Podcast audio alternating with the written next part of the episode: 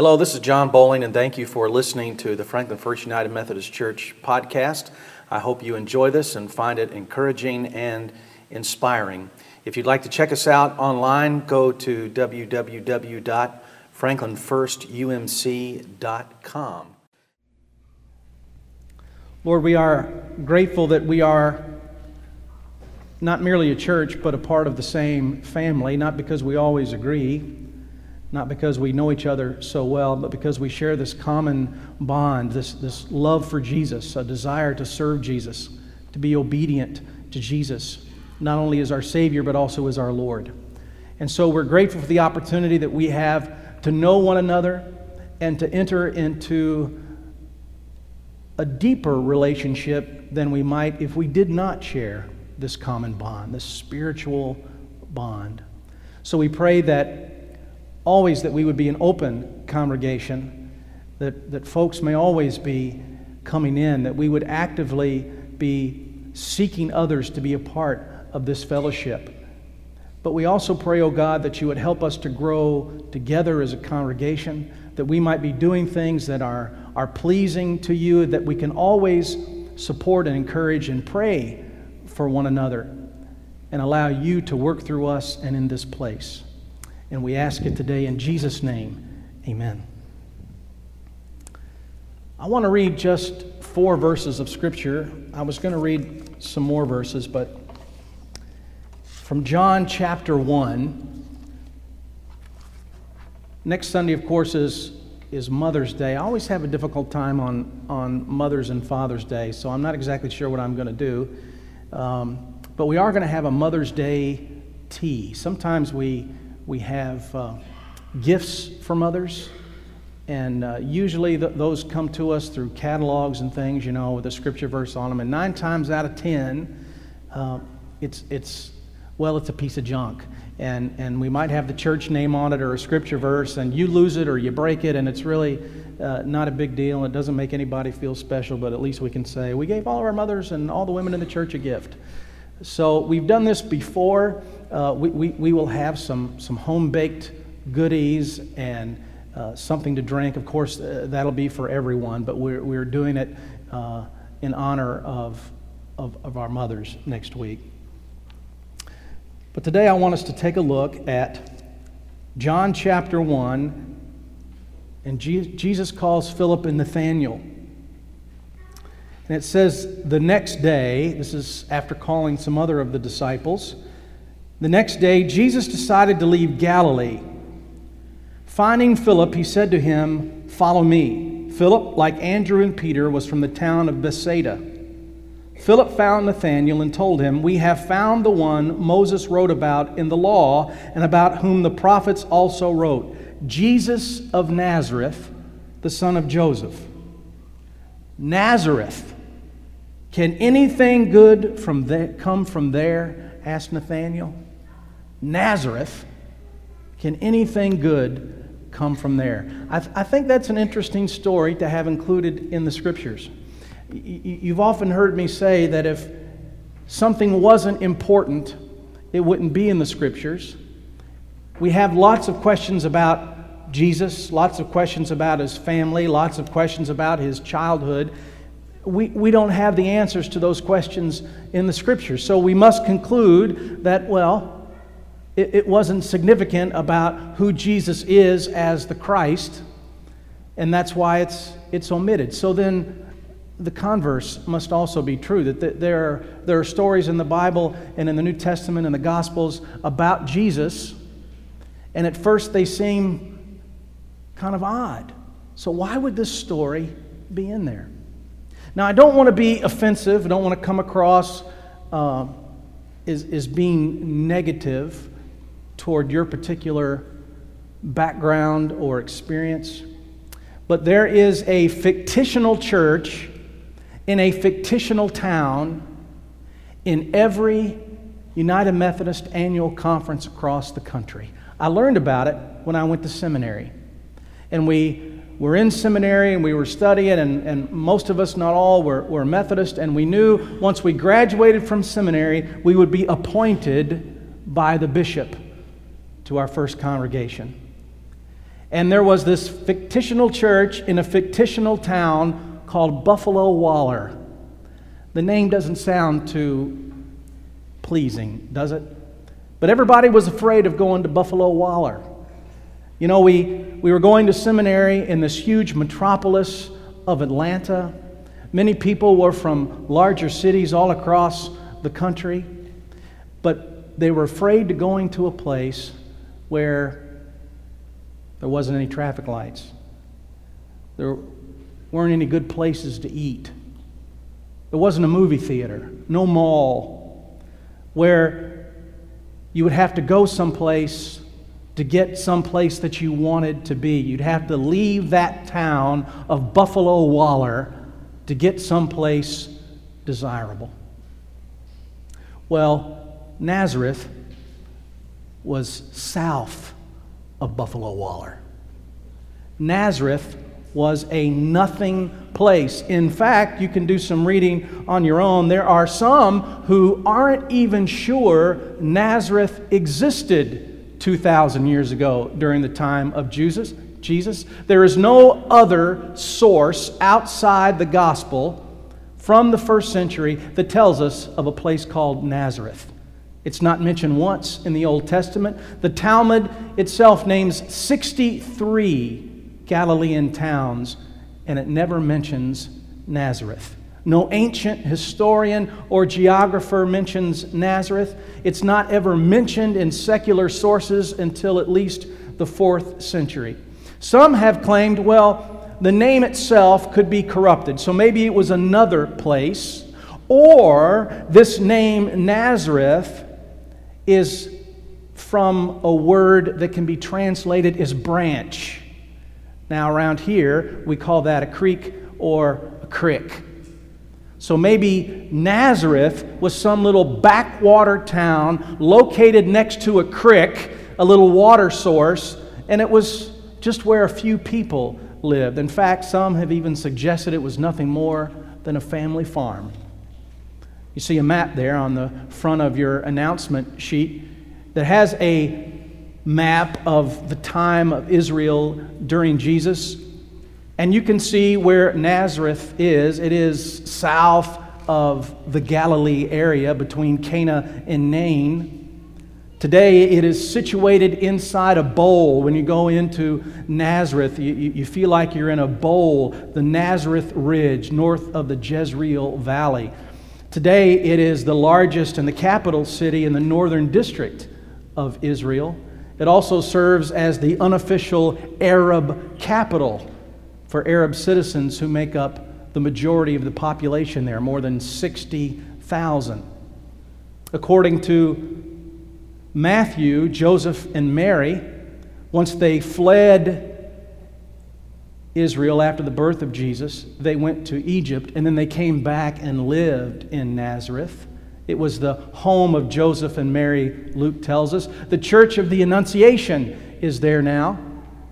A church built over a grotto, a cave, believed to where the Gabriel, uh, the angel, came and, and announced to Mary that she would give birth to Jesus, who would become the Christ. The current church, I believe, is just a few decades old, and in recognition of what took place there, in honor of the Annunciation, Gabriel announcing to Mary that she would give birth to Jesus. Countries and denominations and churches, literally all around the world, have given statues and mosaics and sculptures, all of Mary both inside and outside the church. It's almost like a museum. It is certainly priceless.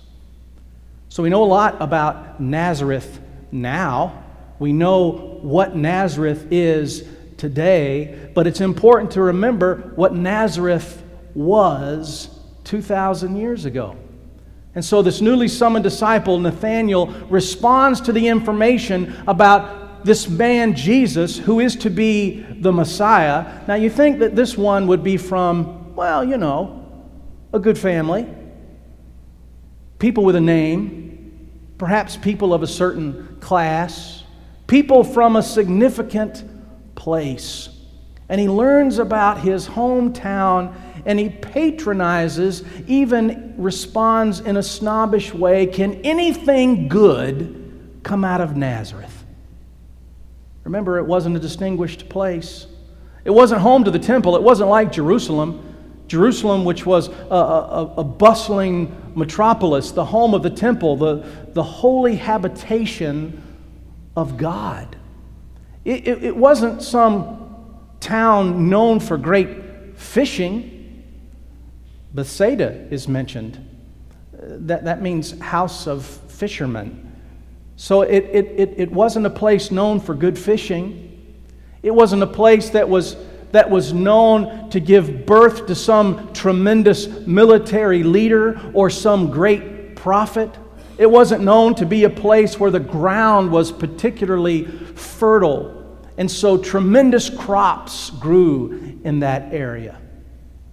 It was known for nothing. So, how could anything good come out of Nazareth?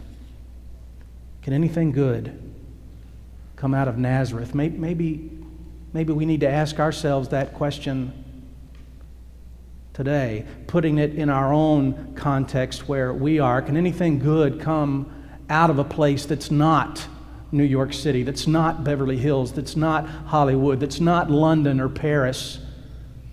Can anything good come from a place that's not filled with wealthy or, or prestiged or privileged people, where there's not an elite group, where everyone isn't well educated and well mannered? Sometimes, sometimes I felt like I was from Nazareth. You ever felt that way? That you came from Nazareth, or maybe you've been in Nazareth, or maybe you work in Nazareth? I, I, I find that as a pastor all the time. People that don't believe that they're good enough for God. They, they don't understand this whole idea of grace. We, we don't have to be good. God, out of His goodness, He reaches out to us. Now, it's, it's been our tradition, as, as it is in many United Methodist congregations, but it's only been that way for 20 or 25 years, where we celebrate, where we observe the Lord's Supper on the first Sunday of, of every month. But when I first started in the ministry, we had it about once a quarter or so. And older ministers would always tell me, now, never announce when you're going to have communion. You, you've heard me mention this before. Why? Because there are people who won't come. They'll say to themselves, I, am not worthy to receive the Lord's Supper. Yet, yet Jesus specifically instigates the Lord's Supper because he wants us to be involved in a communion of his Spirit, sharing his Spirit with our spirit. But some people have been convinced that, that they've been, well, born on the wrong side of the tracks. That's, that's sometimes the phrase that we hear. I think we mean it in a lot of ways. Most often we talk about it in terms of financial status. I was born on the wrong side of the tracks. I don't have the kind of money, the wealth, the privilege that others have had. And, and we don't like to talk about it. Sometimes we even politicize it, but it's just the truth. Money can be divisive. Money can create barriers between a person and another or a group. Sometimes the tracks, the other side of the tracks, are all about our social connections or lack of social connections. We are not socially acceptable for whatever reason, somehow, some way, or at least we perceive ourselves to be that way too slow, too sad, too different, too wimpy, too moody, moody, whatever it may be. For some of us, those tracks are physical. Sometimes people have physical impediments that, that keep them from being involved or to participate, or others are, are, are fearful. It's kind of taboo and they're afraid of it, and so that person is not included. We, we could go on for quite some time and talk about what it is to be on the other side of the tracks, not to feel included, to feel like we're from Nazareth. But the truth is, every one of us, spiritually speaking, are from Nazareth. Every one of us came out of nothing, spiritually speaking. We all come from no place, from nothing. And so I think Nathanael's question, can anything good count? Can anything good come out of Nazareth? Can be phrased another way in 2012. Can anything good come out of Iran? Can anything good come out of Middle East conflict? Can anything good come out of this Afghan mess? Can anything good come out of the recession? Can anything good come out of my illness? Can anything good come out of my child's addiction? Can anything good come from whatever disappointment or tragedy that you're experiencing? We often focus on the tragedies and the bad things, the troublesome things in our lives, in our families, and certainly in our country, don't we? And I know that we, we have been in a difficult place in our nation in the last few years, and people have lost their jobs and lost their homes, and I, I don't want to trivialize any of that. But I do wish to point to the stories of the Bible this morning. It's in the worst of times and in the worst of places that God, time after time, shows up. You ever notice that? It's in the worst of times and in the worst of places that God, time after time, shows up, where His power and presence pours in. And that just verifies to me that God not only lives on the right side of the tracks, God not only lives in London and Paris and Jerusalem, God also lives not just in Buffalo Waller, but even south of Buffalo Waller. When we're down and out, when we are at our lowest ebb, our worst point, when we are defeated, disinherited, damaged, abandoned. It is during these times that God wants to do, I believe, His greatest work in our lives when everything we believe is coming to an end, when things couldn't get any worse, when we are in Nazareth, perhaps God is preparing to do something wonderful, big, and powerful in your life and mine. I mean, think for a moment. The disciples, three years, traveled with Jesus. He's the one. They, they, they put all of their hope and trust and faith in Him, and then He died. He went to the cross. He was betrayed. He was crucified. And that instrument of death became a symbol of hope. Death became resurrection. The power of sin and evil became a victory for God. E. Stanley Jones, you may or may not know that name. It's a name floated most often in, in older Methodist circles, but he was one of the great missionaries of the last century. He was born in 1884 and at the age of 21 became a missionary to India where he subsequently lived almost the entirety of his life until he died in 1973. In our denomination, he was offered the episcopacy. He, he was encouraged to become a bishop in our church because he was such a great leader and so well respected. And they thought, You will do such a tremendous job as a leader and encouraging others. But he said, No, no, my, my place is in India, my place is in the mission field. He wrote a number of books. The last book he wrote, I think, has a tremendous title The Divine Yes. He wrote that book, however, at a time in his life when many were taking it easy and enjoying their grandchildren. 82 years of age. He had had a stroke, it had paralyzed a part of his body, and he was unable to write and not able to speak very well or very clearly. But with the assistance of his daughter, he believed that God desired him to, in effect, give a last testimony of his life and how God had worked in his life for some 80 years. And so, with the help of his daughter, he dictated to her and into an old cassette player what took days and weeks and months, what usually would not take nearly as long, but he was impeded by this stroke. And the book begins, I think, as strong as any book can. Jesus is the yes. Jesus is the yes, the divine yes.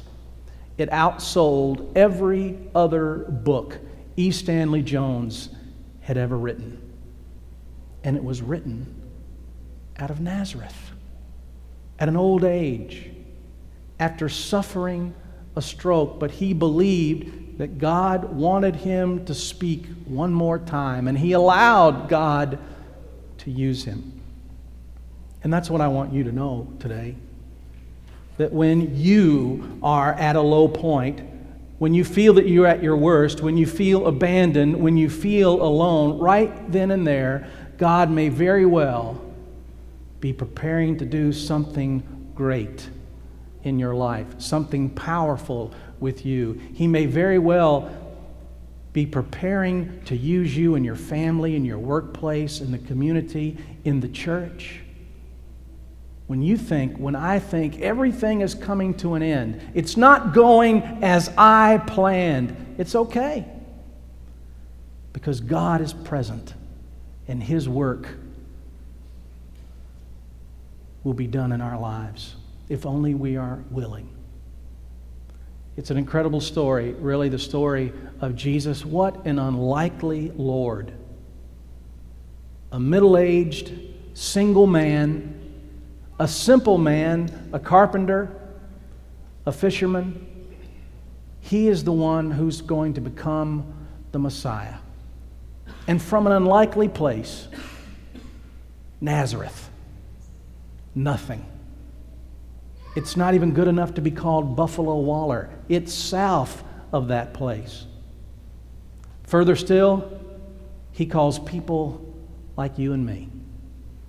Simple, everyday people. People who are uneducated and dirty, like fishermen, tax collectors, rebels, policemen, housewives, school teachers, and recovering alcoholics. We all come out of Nazareth. But from Nazareth, but from Nazareth comes a God who is seeking to bless others through us. Won't you allow him to begin to do that work in you today? In the name of the Father, and the Son, and the Holy Spirit. Amen. Again, thank you for listening. This is John Bowling, pastor of Franklin First United Methodist Church in Franklin, Kentucky. Hope that you can visit with us sometime and you can find all the information about our church and how you can be involved at franklinfirstumc.com. If you'd like to financially support this ministry, that would greatly be appreciated. And again, you can find our mailing address on our website. Take care.